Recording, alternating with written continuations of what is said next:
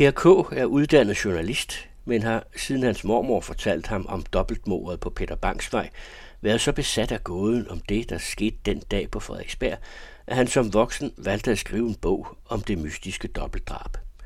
Dertil så han en udsendelse på YouTube om Madeleine McCann, den lille pige på bare tre år, der forsvandt fra en ferielejlighed i Portugal, for som programmet skred frem, blev han mere og mere opslugt af den stærke analyse, der lå til grund for optagelserne. Vidste hendes forældre mere om, hvad der var sket, end det de fortalte offentligheden. Pia Koppelmann har stået for optagelsen. Per K., hvis vi lige skal prøve at rise lidt historik om dig op. Du har været på Se og Hør. Det er rigtigt. Og der øh, sad pengene måske. De sad i hvert fald ikke fast i lommerne, kan man sige. Nej. Og så, du havde en gammel lidenskab, som du havde for din barndom af.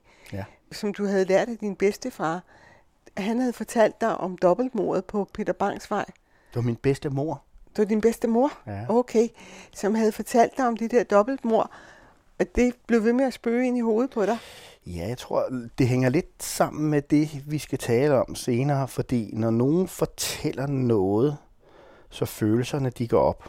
Mine følelser gik så højt op den aften, hvor min mormor fortalte mig om dobbeltmord på Peter Bangs vej, så jeg ikke sov hele natten.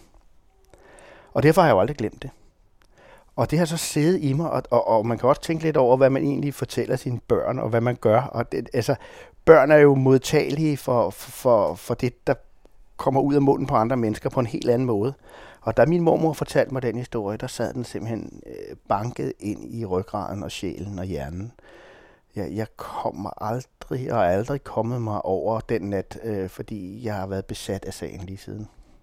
I første tilfælde, så ender det jo med, at du simpelthen skriver en bog om dobbeltmordet på Peter Bangs vej. Altså du går i dybden med alle ja. mulige vinkler på det. Ja, og kommer med, med en mere her til efteråret, som, hvor jeg slutter det hele af. Fordi det skal jo have en ende, og nu, øh, øh, det kan jeg godt afsløre, jeg er jo ikke helt ung mere, og jeg kan jo ikke blive ved med at rende rundt om Peter Bangs vej. Så mit forlag vil have, at jeg skulle lave en sådan opdateret øh, udgave af min gamle bog, og den der sådan blev fuldt op på den, altså, så det er jo egentlig min tredje bog om det. Men så sagde jeg, at jeg vil hellere lave en helt ny bog, hvor jeg ligesom slutter det hele af, også for min egen skyld. Så det er blevet sådan en personlig afslutning på mit uh, Peter Bangs vej. På en lang Den kommer, kommer til efteråret. Men inden da, nu har vi så været på Se og Hør, ja. og så holder du op der og øh, ja. springer ud som forfatter. Og så støder du ind i et eller andet, som er hvad ja. for noget? Så kommer vi til noget, der minder om Peter Bangs vej, fordi så kommer vi ind i de her oplevelser, vi mennesker får, når vi ikke øh, ligesom er klar til det, eller forventer det. Jeg sidder en aften og ser noget om øh, den her Maddie McCann-sag fra Portugal, hvor den her lille pige sporløst forsvinder. Der er så en øh, statement analyzer. Jeg har ikke store forventninger til det her. Jeg, jeg aner ikke, hvad det er. Men så sidder han og analyserer på forældrenes ord på en måde, og jeg bliver fuldstændig grebet af det. Ligesom og begejstret og grebet, ligesom da min mormor fortalte mig den der historie. Det, det, det er samme oplevelse, og jeg ser altså, den du kommer ved et tilfælde ind ja, i en historie om som er på McCain? Ja, som er på YouTube. Ja. Og øh, jeg vil anbefale alle at gå ind og se den. Peter Hyatt, der laver en statement analyzer. Så tænker jeg, hvad er det der statement analyzing? Hvad er det, jeg har aldrig hørt om det? Og så begynder jeg at undersøge, hvad det er. Det viser sig, at det er en videnskab. Det viser sig, at der er folk, der er uddannet i det. Det viser sig, at CIA bruger det på alle. Eller FBI og CIA og politi i Canada er også begyndt i Europa, Sverige og alle mulige steder, at man begynder at connecte statement analyzer til drabsager og også gamle sager, cold cases og alt det der. Og der og, er vi ude i en masse engelske ord. Ja, øh, øh, men det er fordi, det kommer derfra. Men altså uopklarede sager, drabsager, alt muligt, der bruger man sådan en, en, en analytiker, som går ind og kigger på, hvad det er, folk siger, hvad det er for nogle ord, der kommer ud af deres mund. Altså han ser dem på levende billeder og analyserer så? På det, de siger. Okay. Ikke på det, de gør. Ikke noget med, med kropssprog eller noget. Kun de ord, hjernen vælger. Og der ser du så ham der, der går ind og analyserer på forældrenes, forældrenes ord. ord. Ja. På, hvad de siger. Og hvad sker der så med dig? Der, lige pludselig så åbner der sig jo et værktøj foran mig, som er så spændende, fordi jeg arbejder med true crime, jeg arbejder med virkelige kriminalsager. Så det her at kunne gå ind og se, hvad der ligger bag ordene, øh, afdække om folk de lyver, men man også afdække, hvad det er, der ligger bag ordene, og om, hvad de skjuler, og hvor de skjuler det. Det var det, der var spændende. Og det var det, han gør med, med Maddie McCann-sagen. Men gå ind og se den og prøv at se, hvordan han langsomt, men sikkert afdækker, hvad det egentlig er, forældrene siger, hvor de springer over, hvad det er, der sker, og så videre, og hans konklusion på det, at de har gemt livet. At forældrene har ja, gemt livet? Ja, ikke, ikke, at de har slået hende ihjel, det, det kan han nemlig ikke sige, men, men at de har gemt livet. Og det kan han se på de ord, de vælger. Jeg tænker mig, hold da op, sikke et værktøj. Og den måde, han gør det på, det er så overbevisende med, hvad det er for nogle ord, hjernen vælger, når vi siger noget. Det er så spændende. Og ikke et tilfælde? Ikke et tilfælde, nej. Og det ser du så, og hvad så? Så øh, tænker du, farvel til den traditionelle journalistik? Ja, på en måde ja. For I første omgang begyndte jeg selv at lave nogle analyser. Først bestiller jeg alle de bøger, der er. Ser alt, hvad der er i. Det er typisk mig. Uddanner mig selv i det, uden overhovedet at have haft en lærer. Øh, læser alt, hvad der er i. Sætter mig ned, skriver, hvad det er. Finder ud af, at det er noget, CIA har udviklet for 40 år siden. Det er noget, den israelske Efterretning. efterretningstjeneste også har været ind over en, der hedder Avinom Sapir, som jo egentlig er ham, der opfinder det, og så videre, og så videre. Jeg bestiller alt, hvad der findes af litteratur om det her, sætter mig ind i alle detaljer. Og det er helt på frivillig basis? Ja, altså, det jeg er ikke... helt besat af at, at, at lære det her. Ja, så... Og så begynder jeg på Facebook at lave nogle, nogle lidt analyser, lidt for sjov, og folk øh, synes, det er så spændende. Der kommer den der sag med ubåden. Der kommer alt mulige øh, andre sager, hvor jeg siger, prøv nu at se, han siger sådan her, og, og hvorfor siger han det, og hvorfor vælger han det, og hvor, det ord her afslører det og det og det. Så kommer denne her coronakrise, hvor alting lukker ned. Og jeg tænker, hvad skal jeg lave? Jeg kunne selvfølgelig også skrive en bog. Jeg skal da skrive en bog om statement analyzing. Jeg skal da skrive en bog om det her, som optager mig. For der var engang en lærer på Journalisthøjskolen, der sagde, skriv om noget, der interesserer dig, så vil det altid blive godt. Jeg var fuldstændig vild med det her. Så jeg tænkte, skriv en dansk bog om det. Og inden jeg gør det, så tager jeg alle fire uddannelser. Øh, jeg tager uddannelsen som statement analyzer hos CIA. Jeg læser hos Avinom Sapir, manden, der har opfundet det. Altså, jeg har ham som lærer simpelthen, fordi corona gør, at jeg kunne sidde i København og blive undervist af ham i øh, USA, fordi vi kunne ikke mødes på grund af corona, så der åbnede nogle andre muligheder. Så jeg, jeg, jeg tog simpelthen hans uddannelse, øh, øh scanuddannelsen, og så læste jeg hos Mark McLeish og også hos Peter Hyatt. Så derfor så tog jeg alle de kurser og uddannelser, som man kunne tage online, og så skrev jeg så bogen Tre af løgnerens tal, som jo er blevet en bestseller, og som jo har gjort øh, utrolige ting, fordi nu er det jo kommet frem i Danmark. Nu er jeg jo, kan man sige, den første, der kommer med det, for der findes jo ikke andre end mig i Danmark, der er uddannet på den måde. Men nu begynder det også at komme sådan ud i det bredere. Men Per, at ud og uddanne nogen, eller? Ja, det arbejder jeg på. Jeg øh, skal blandt andet ind til politiet og fortælle om det. Jeg er blevet hyret af de danske dommere, til at komme ud og fortælle om det. Altså, politibetjente er de mest fantastiske at tale med det her om, fordi de sidder med folk, der lyver dag ud og dag ind. Så de er så spændende at tale med, og de har det sådan på intuition. Men jeg kan jo så vise dem de mønstre, der er i sproget, som de skal kigge efter. Og det er det, der er spændende. Det er simpelthen at kigge på sproget på en anden måde. Ja. Det er jo det der. Men Per, så sidder jeg her, som vi påstår i hvert fald, en neutral, øh, anonym person, og jeg kunne da også godt tænke mig at lære noget. Ja. Hvad så? Altså, det der er spændende, det er, at hjernen er 10 gange hurtigere end munden. Det vil sige, at de ord, du siger, kommer med en sådan hastighed. Så hvis jeg nu siger til dig, hvordan kom du herhen til den anden radio i dag? Så kan du fortælle den historie på en milliard måder. Og det sted, hvor du vælger at starte den, det, der er det spændende. Men du kan fortælle den på en milliard måder, men hjernen gør det på under et sekund. Og det vil sige, det er ikke tilfældigt. Det, der kommer ud af munden, har hjernen valgt med en sådan hastighed, at du tror, du kontrollerer sproget, men det er sproget, der kontrollerer dig. Og det er der, vi slår ind, når vi sidder og kigger på, hvad det er for en måde, du har valgt at fortælle den historie på. Fordi jeg kan vælge at sige, så gik jeg ned i metroen, eller jeg kan ja. vælge noget helt andet. Nu sagde at... du, så gik jeg ned i metroen. Så ved jeg allerede, der er sket noget før. Kan du se det? Hvis nu det var en drabsag, og jeg havde øh, set det statement at øh, drabet var sket, lad os sige klokken 9, og du siger klokken 10, så gik jeg ned i metroen, så vil jeg allerede sige, jo, har et rødt flag, fordi hun bruger ordet så, og det betyder, at der er sket noget før, men hun har ikke fortalt os, hvad det er. Kan hun være morderen? Kan du se det? Ja, det kan jeg godt. Men altså, så er det jo bare sådan en eller anden kattens leg med musen, eller... Nej, det er en videnskab. Det er det, der er spændende. Det, du fortæller, bygger jo på det, du ved. Det vil sige, hvis der er noget, du ikke vil fortælle mig, du ved, så vil det alligevel skinne igennem ordene. Et godt eksempel er, hvis jeg nu spørger dig, hvor mange mennesker i dit liv har sagt til dig, jeg elsker dig. Og nu tager vi dine børn og forældre væk, men en partner, jeg elsker dig. Hvor mange har sagt det i dit liv til dig? Ikke nogen, tror jeg. det ved jeg ikke. Nej, men jeg plejer at sige, hvis det er fem, så er det rigtig, rigtig, rigtig flot. Og hvordan kan det være, at sådan en sætning, der er kun i vores liv, måske fem mennesker, der siger det? Ved du hvorfor? Man kan ikke sige den sætning og lyve. For jeg er det stærkeste grundled. Elsker er det stærkeste verbum. Og dig, det er den, der sidder lige foran dig. Man kan sagtens sige, kan man finde så, en skøn kvinde som dig, eller kan man, andet, kan man andet end elske sådan en som dig? Det kan man sagtens sige. Men jeg elsker dig.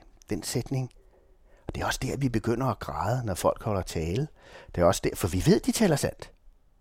Når folk siger den sætning i en film, vi ser, det er også der, vi får en tår i øjnene. For vi ved, de taler sandt der. Hvis vi hører en sige, jeg elsker dig, så er det der, vi bliver rørt. Fordi man kan ikke sige den sætning og lyve. Altså, Pierre, jeg synes at jeg hører den gang på gang på gang på gang i amerikanske film. Og... Ja, i fiktion. Ja. ja. Et, øh... Men i virkeligheden, der kan vi mærke det på en helt anden måde. Læg mærke til det næste gang, du er til en fest, hvor der er nogen, der holder en tale. Hvor er det, de begynder at hulke, og hvor er det, de begynder at græde? Det er lige der, hvor folk siger, hvor konfirmanden siger, mor far, jeg elsker jer. Det er lige Så der, vi kommer bliver allermest rørt. For vi ved det rigtigt. Okay, det vil jeg prøve at bemærke. Ja. Hvad skal jeg så ellers lære? Ja, så skal du jo lære at kigge efter, hvor folk de springer over i tid. Fordi siden vi var helt små, så har vores forældre sagt til os, det værste du kan, det er lyve. Og det, vi frygter allermest, det er, når folk de lyver over for os. Så det at lyve, det er for et menneske, alle mennesker, også psykopater og alt muligt, det har ikke noget med personlighed at gøre, det tror folk ofte. Det at lyve, det er noget af det aller, aller værste, for det skaber en indre stress. Og vi kender det alle sammen, når vi kommer ud i en situation, hvor vi bliver tvunget til at lyve. Hvor vi ikke kan sige sandheden, for vi, så vil vi sove et andet menneske. Ikke? Og vi har det så dårligt, når vi bliver nødt til at fortælle en direkte løgn. Vi får en indre stress. Så folk vil undgå den indre stress, og det gør de ved at gå udenom det punkt. Ligesom du, før du sagde, så gik jeg ned i metroen, gik du uden om et, et tidspunkt. Cykel. Ja. øhm, ja, en væltet cykel for eksempel, ja. Eller et eller andet. Ikke? Ja. Eller noget, du ikke vil fortælle mig, ganske enkelt. Det kan også være det. Derfor så skal vi kigge på, hvor folk udvider tiden. Det er ofte der, vi kan se det med små hvide løgne og sådan noget. Og hvor de så placerer kroppen. Hvor folk siger, "Hvad- hvad er nu det? Jo, jeg giver et eksempel. Hvis du nu har bedt teknikeren herinde om at ringe til en eller anden kilde, som du skal have ind i radioen, og du siger, har du ringet til ham? Så siger han, jeg stod lige og skulle til at ringe til ham. Hvor mange gange har I hørt den sætning? Hvorfor skal vi vide, at han stod? Vi står jo eller sidder. Så når folk placerer kroppen efter jeg, så er det fordi hjernen finder et ord, som er rigtigt. Fordi den vil udenom løgnen. Og udvider tidsrummet med lige. Hvis du ringer hjem til din teenage-søn og spørger, laver du lektier? Jeg sad lige og skulle i gang. Så kan jeg garantere jer for, at han sad og spillede computerspil. så en udvidelse af tidsrammen, det kan også være efter, bagefter, sidenhen. Øh, så er det de ord, vi også streger under. Vi har sådan nogle farvekoder, hvor vi går igennem. Men, men udvidelse af tidsrammen, og så hvis der er høflighed foran, alle dem, der lytter til det her, prøv at tjekke jeres telefon. Prøv, nu kan man jo søge i alle sms'er gennem tiden. Prøv at søge på, øh, hvem der har skrevet godmorgen til jer før en, en sms. Og I vil se, at oftest, jeg vil sige omkring 50 procent, der er det fordi, de vil opnå noget senere hen. Så høflighed i starten af sådan en, en sms, det er heller ikke godt tegn. Det er som regel folk, der vil opnå noget. Og det kan jo også starte med kære et eller andet. Det var dog uhyggeligt venligt, det der. Nemlig. Ja, Til, høflighed er ikke en god ting. Det er Eller ikke, der kan være baggrunde for, der er, at der er oftest en baggrund. Ja. Men Per, altså de ting, du lister op nu, for mig, mm. almindeligt hjernet fungerende, ja. det er jo ufattelig mange ting, man skal rende og huske på. Utrolig mange ting. Og det er jo også sådan noget med, vi skal også ind og kigge på, det tager ret lang tid at lave sådan en analyse. Nogle gange så siger de, kan de ikke lige lave en analyse på det her? Og så laver jeg det sådan lidt overfladisk, og så bagefter, så, så, så bliver jeg sådan lidt irriteret over, at jeg egentlig har gjort det overfladisk. Men jeg har jo ikke tid til at lave det øh, altid, fordi vi skal også ned og se, om følelserne følger ordene.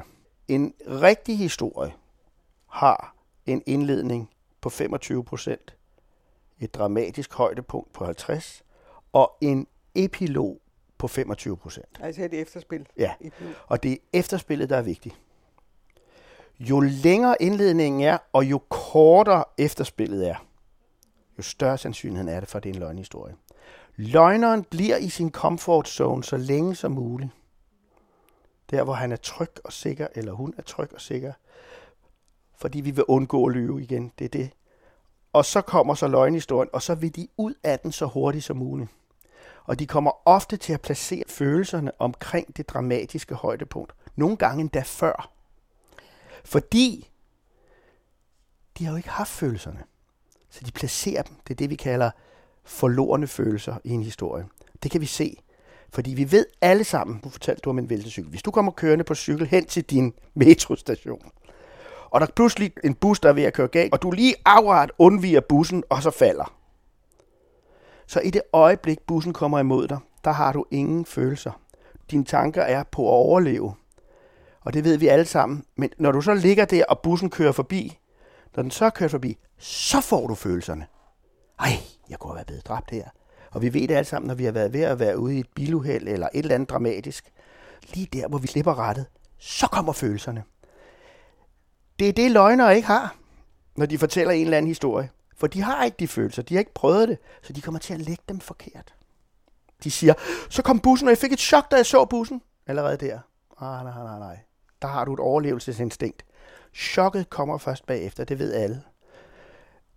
Og også sådan noget med hukommelsen, som vi var inde på i starten, det er jo, at det er jo følelserne, der driver vores hukommelse. Det vil sige, de ting, du kan huske, det er der, hvor følelserne har været oppe. Alle har formentlig, det har du også, du har fået en telefonopringning, hvor du har mistet et eller andet nært øh, familiemedlem, du ikke havde forventet, eller en var øh, et eller andet meget dramatisk, og telefonen ringer, og så får du den der besked. Du kan huske, hvor du stod. Du kan huske, hvad farve telefonen var. Du kan huske rummet. Du kan huske tidspunktet. Du kan huske, hvem du sagde. Du kan huske, hvor du kiggede ind. Du kan sætte dig ned. Altså, følelserne driver hukommelsen. Vi kan alle sammen huske, da vi så de der fly baller ind i World Trade Center, for vores følelser gik op. Så når følelserne ikke går op på det rigtige sted, så kan vi afsløre en løgner. Så det er en af punkterne, hvor man ligesom kan sige, det var da en skæg følelse, du der fik, da bussen kørte. Du Ja. så bussen komme mod dig. Især hvis der ikke er nogen følelser bagefter. Altså hvis, hvis de bare cutter den af med bussen. Så kom bussen, og så væltede jeg, og der lå jeg. Nå, så går de videre. Nej, der skal vi have der, hvor følelserne er. Hey, jeg kunne have død. Altså, jeg kunne have været dræbt. Jeg kunne have røget ind under bussen. Den skal med. Men Per, er der nogen, hvor det er stærkere end i andre tilfælde? Altså, jeg har selv skulle prøve en gang at lave et interview med en kvinde, som ifølge hendes egen historie, så var hun øh, røget ud af et vindue i forbindelse med karnevalet for mange år siden, og hun vidste ikke, hvordan hun var kommet ud af det, om hun selv var sprunget, eller om hun var blevet skubbet ud. Og hun var bare hamrende umulig Ja. at få lavet det der med, fordi ja, det startede jo med, og hvor Jo. jeg tænkte, sådan starter et pinsekarneval skulle da ikke. Altså, Nej. du er ikke faldet ud af vinduet endnu. Du har ikke engang mødt. Læg mærke til det. Ja, Meget lang prolog. Meget lang indledning. Hvor hun er i comfort zone. Hun skal have, øh, og følelserne skal følge hendes grundled. Det skal være jeg. Fordi en grænse overskridende handling, som at ryge ud af et vindue, det er jeg. Der, er ikke noget, der må ikke være noget mand. Der må ikke være noget skift. Øh, vindue må ikke skifte til vindueskarm. Der må ikke være nogen synonymer, for eksempel. Vi ser det ofte i løgnhistorier, i kriminalsager, hvor et våben bliver til en pistol, og så bliver til en revolver. Nu overdriver jeg det. Men i en rigtig troværdig historie, der er det det samme hele vejen igennem. Et våben er et våben, fordi så er det et våben, for den person, der oplever det.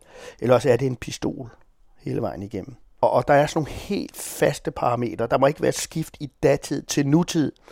Ofte gør løgnere det, at de fortæller hele introen, som er sand. Jeg var til karneval, hun var til karneval. Hun var til den der fest. Jeg drak øh, nogle øl, jeg talte med Geo, jeg gik ud i køkkenet. Så siger hun, jeg ryger ud af vinduet. Springer til nutid. Så er det hjernen, der digter.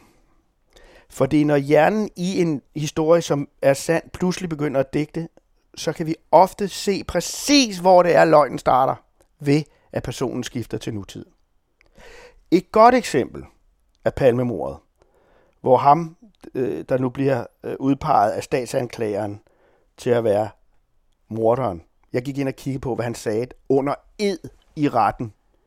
Ej, det hele, tror jeg ikke, du skal tage hele, alvorligt. Nej, men, men han er alligevel presset til at sige sandheden. Men det gør han ikke. Hele introen, hvor han sidder på kontoret, den er i datid. Fordi det er rigtigt.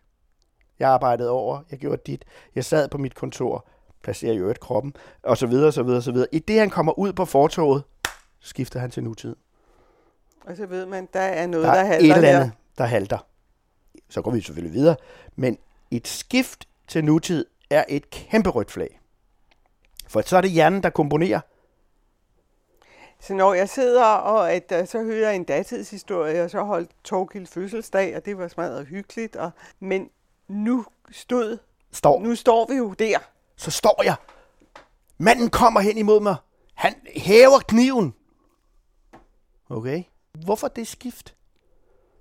Okay. Så det er et meget øh, rødt flag. Kæmpe rødt flag. Der bliver hejst der. Ja. Det kan man jo godt lære at få arbejdet ind i sig, at man ligesom, øh, din historie hænger jo ikke sammen. Mm-hmm. Dig som sprogmenneske vil opleve, hvis du går ind i det her, vil du opleve nogle ting. Det, det, det er derfor, det har ændret mit liv. Altså, øh, for det er også, hvordan vi selv formuleres. Altså, Søren Kierkegaard siger et sted, menneskets fortvivlelse består i, at det ikke kan gennemskue sig selv. Det hænger ekstremt godt sammen med det her. Fordi når folk i for eksempel CV'er begynder at beskrive sig selv, så ved vi, at de har ikke en idé om, hvordan de selv er. Hvordan de virker på andre mennesker. Og når de gør det, så er det, at vi skal slå ned på det. Det er så spændende. Det hænger meget sammen. Jeg tror, Søren Kierkegaard var den første statement analyzer i verden. Hvad er det, der får folk til at gå ind så og lave en, om man så må sige, personanalyse af sig selv? De siger, vi, vi kalder det good mother syndrome. Jeg ved godt, jeg bruger mange engelske ord. Når du for eksempel sidder et sted i et selskab, og en kvinde siger, jeg er så god en mor. Så må vi stille spørgsmålet, hvorfor er det vigtigt for hende at fortælle, at hun er en god mor? Og i statement analyzing vil vi gå ind og se, kan det være fordi, der er nogen, der har sagt, at hun ikke er en god mor tidligere? Ellers vil hun ikke sige det. Og, og mange af de spørgsmål, vi stiller, det er, hvorfor fortæller folk os det, de gør? Og der siger vi, at gode møder har sjældent tid til at fortælle det. Det er good mother syndrome, og det er, gælder selvfølgelig meget andet end det, når folk siger, at jeg er et meget sympatisk menneske. Øh, jeg havde en øh, analyse, jeg skulle lave forleden dag til en radio, og der er en, der siger, at jeg er et meget sympatisk menneske, jeg er meget nem at være sammen med, og jeg går meget op i øh, et eller andet. Nu, det var i hvert fald de tre. Og jeg tænkte, tre gange meget, tre gange selvanalyse, der er nogen, der har sagt det modsatte til den person.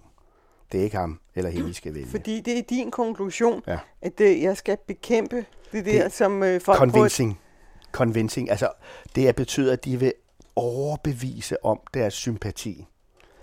Jeg er et meget sympatisk menneske. Det er der ingen mennesker, der ved, de er. Der, der, der, der er ikke et menneske på kloden, der ved, de er meget sympatiske. De har Søren Kierkegaard gennemskud for masser af år siden. Vi aner ikke, hvordan vi virker på andre mennesker. Sådan er det bare. Ja. Okay. Eller når man så hører det modsatte, at hvor er du dog et sympatisk menneske, ja. så øh, skal der så også lige tændes nogle røde lamper, fordi øh, ej, hvad er du nu ude på? Ikke? Nu skal du fedt for mig. Ved du hvorfor? Nej, det ved jeg Det er det, der er så spændende. Det er her, nu, nu, nu er det, jeg kommer til at ændre dit liv for alvor, fordi der er vi om Sapir, han sagde følgende sætning til mig, der var jeg rystet. Han sagde, et statement er ikke virkelighed, men måden vi forholder os til virkeligheden. Det er der, hvor vi kommer ind i noget. Jeg ved jo godt, hvis jeg taber mine briller ned her, så ryger de ned på bordet. Det er virkeligheden.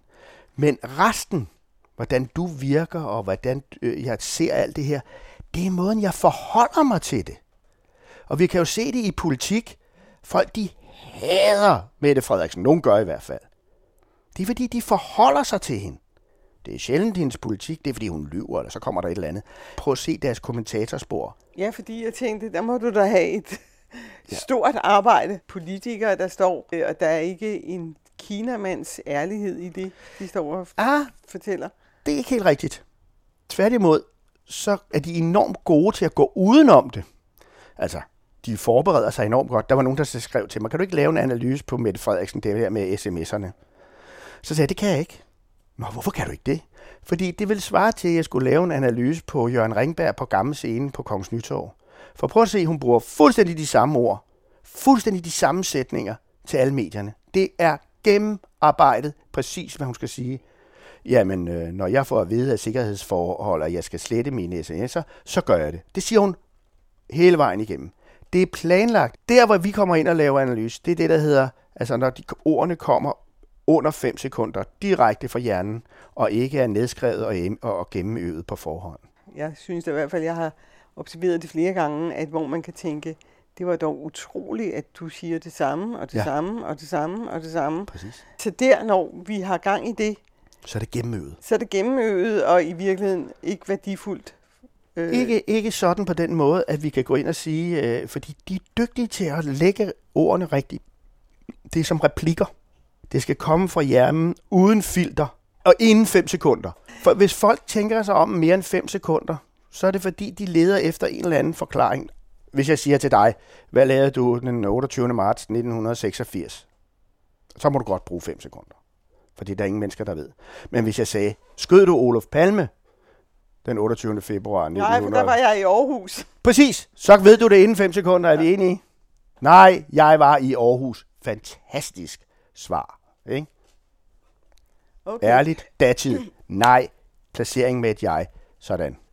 Øh, en anden ting er, øh, kig efter ordet faktisk, når politikere taler. Jeg så Christian Thulsen Dahl inden det der store møde, hvor Dansk Folkeparti fuldstændig falder fra hinanden, og folk melder sig ud og alt muligt. Han var god som formand, og lige inden bliver han spurgt i News, er der fløjkrig i Dansk Folkeparti? Så siger han, nej, det er der faktisk ikke.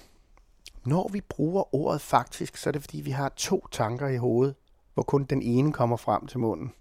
Så derfor vidste jeg, at der var fløjkrig. Og jeg vidste, at der ville komme ballade. Det lille ord afslørede, at han godt vidste, at der var fløjkrig, men han ville ikke sige det. Så når politikere bruger egentlig eller faktisk, så skal vi stille spørgsmålet, hvad er den anden tanke, som ikke kom frem til munden? Hvad er det, de ved, som de ikke siger her? Men kan man komme bag om det? Altså, hvad, er der en teknik, hvor man så kan ja. sige, Christian, hør lige her, du har lige stået og sagt faktisk, så det passer jo ikke helt, det du nu fortæller. Ja, det er rigtig godt, og, og jeg vil jo ønske, at der var nogle journalister, der stillede de spørgsmål. Der var en kronik, hvor øh, Mette Frederiksen, hun skriver den, inden hun bliver statsminister, om hvordan hun vil lede landet. Og hun kører med jeg og vi og jeg og vi.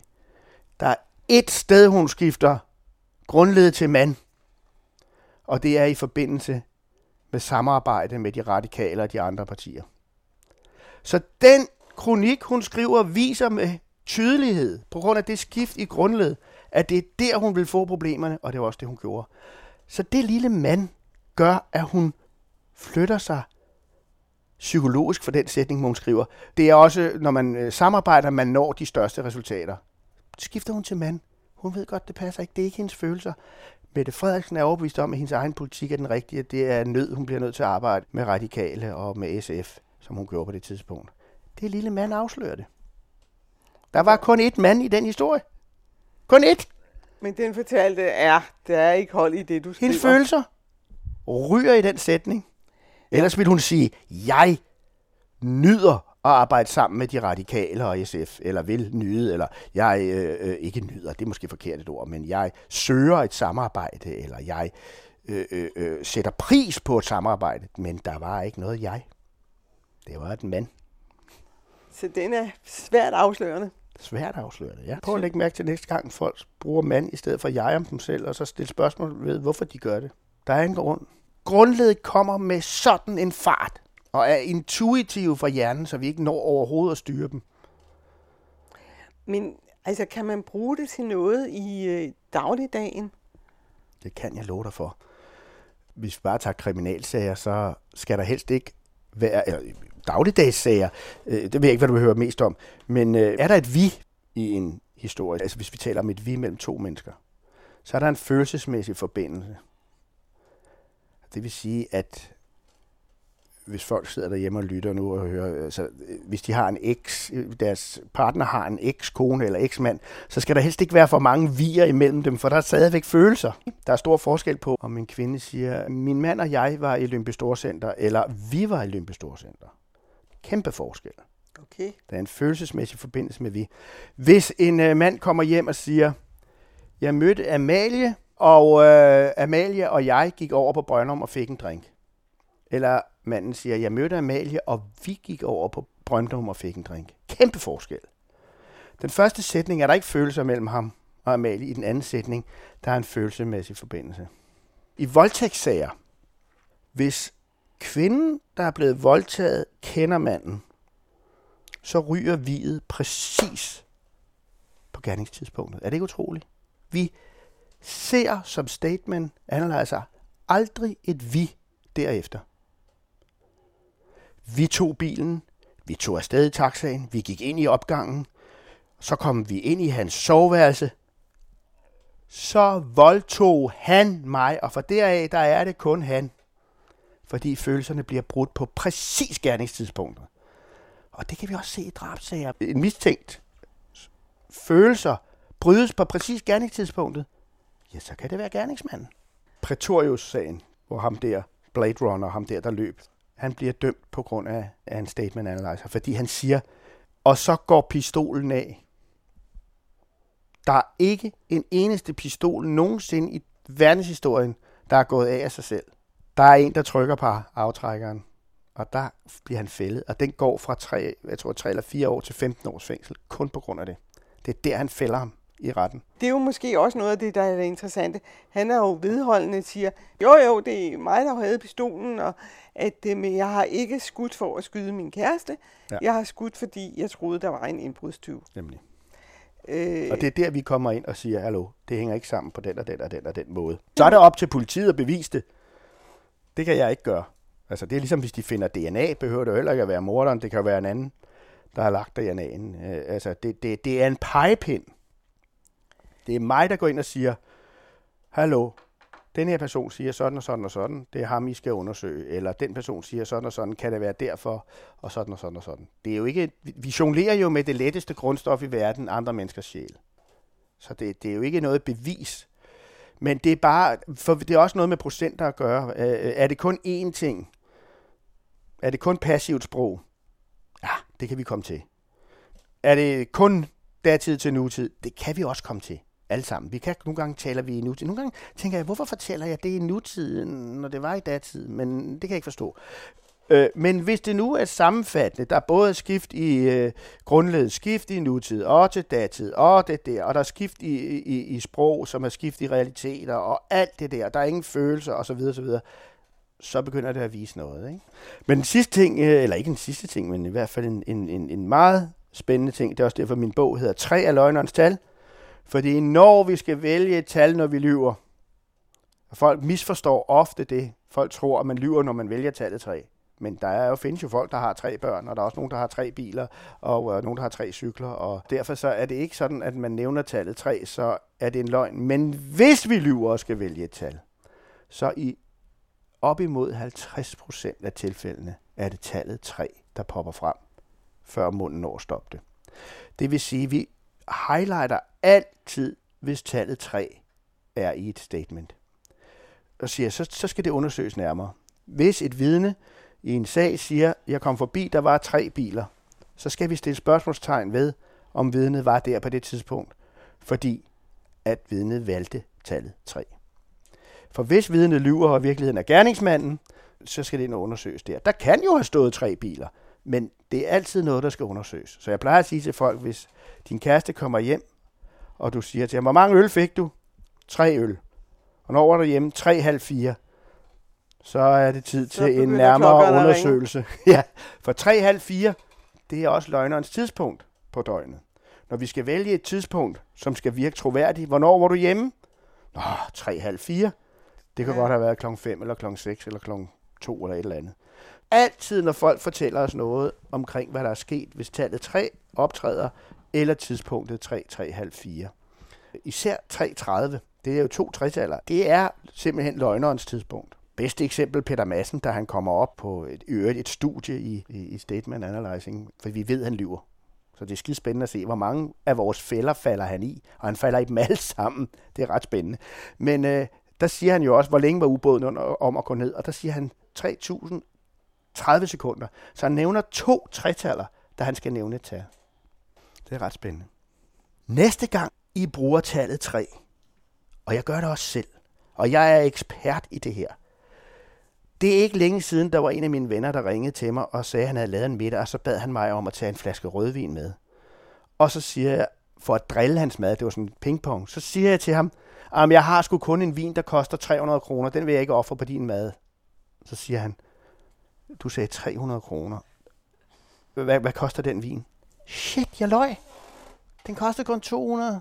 Og jeg har taget mig selv i det hundredvis af gange, at når min hjerne vælger tallet 3, så, så er det jeg oftest, fordi til. jeg ikke ved noget, men vil ligesom prøve at have en detalje, der virker troværdig. Per, hvor skal vi ligesom afrunde det her? Vi skal afrunde det her med, at øh, det har ændret mit liv, også ved at kigge på mig selv. Øh, også at gå tilbage og se på ens eget liv, hvordan min holdning til livet har været. Min holdning til virkeligheden og min holdning til mig selv. Kombineret med det med kirkegård, med at vi ikke kan gennemskue os selv. Så når vi render rundt til psykologer, psykiater, klærvoyanter, hvem vi går til, så tror jeg, det er i virkeligheden meget vigtigt, at vi bare taler sammen og kigger på os selv på den måde, at vi ikke kan analysere os selv. Jeg tror også, det med stress, det er jo også fordi, vi ikke kender os selv og kender vores egen grænse. Vi kan ikke analysere os selv. Vi bliver ved med at tro, at vi kan meget mere, end vi kan, osv. osv. Mange af de problemer, vi kommer ind i, kommer vi ind i, fordi vi ikke kan analysere os selv, og fordi vi ikke kender os selv, og vi tror det. Og det er det, jeg har lært af det her. Og det har ændret utrolig meget for mit liv. Jeg har indtryk af, at man, man der kom en mand, Ja, så går vi high alert allerede. ja, er presset af omgivelserne Mm. indimellem, eller lader sig presse af omgivelserne, fordi hvis vi går tilbage til politikerne, at der lige for øjeblikket, der er det så det smarte at gå ned med stress. Ja. At det er jo ikke smart overhovedet, men øh, det er der så mange reklamerer med, at det er det, de gør. Ja. Men har vi også indbygget i os, at øh, alle de andre gør, så det skal jeg også gøre, uden at vi lytter til os selv. Ja, vi lyver over for os selv. Det er ganske enkelt det, vi gør. Vi stiller, især mænd stiller sig selv i et bedre lys. Med kvinder er det sådan lidt anderledes. De stiller sig oftest i et, altså det ser vi for eksempel ved CV'er. Mændene, hvis de har haft et kur, lad os sige, at vi har en mand og en kvinde, der begge to har været på det samme kursus, og og de har begge to ikke gennemgået kursuset. De har hoppet af, før det var slut. Manden skriver kurset på sit CV, kvinden kunne ikke drømme om det. Og jeg tror også, det er her, vi kan løse hele det der ligestilling med øh, bestyrelsesposter og alt muligt. Grunden til, at mænd er i bestyrelsesposter, det er, fordi de siger, at det kan jeg sagtens klare, selvom de ikke kan. Hvor kvinder siger, at det er jeg måske ikke lige kvalificeret til, selvom de måske er endnu bedre kvalificeret. Fordi vi ved jo, at kvinderne er bedre kvalificeret end mændene. Vi vil jo ikke forstå, hvorfor de ikke er der. Men det har lidt med det her at gøre, hvordan vi fortolker os selv og virkeligheden. Og den har vi simpelthen med fra vi lå i vuggen, Ja. ja. og få at vide, du er en pige, så du er ikke helt så god som Jeg ved ikke eller. hvorfor, fordi kvinder er jo bedre uddannet. De skal jo bare lære lidt af mændene der, og omvendt mændene skal lære lidt af kvinderne at være lidt mere... Altså, øh, mænd overvurderer oftest egne evner, når de lyver på job for eksempel. Det firma kan ikke gå uden mig, og jeg er snart den eneste, der er her, der kan få det hele til at hænge sammen. Og hvad, hvad skulle chefen gøre, hvis han ikke havde mig? Og så går der 14 dage, så bliver der, ham her, han bliver fyret, ikke? og firmaet kører videre uden problemer. Og han går fuldstændig ned, fordi han ikke øh, har haft den virkelighedssans. Så det er ofte der, det er der, det går galt. Så det er et problem, der ligger endnu dybere end hvad vi kan høre med ordene. Vores fortvivlelse består i, at vi ikke kan gennemskue os selv. Ja. Det er der, den havner. Og med ordene om vores fortvivlelse fik vi sat et forløb punktum i fortællingen om begrebet statement analyzing. I hørte Per K. i samtale med Pia Koppelmann.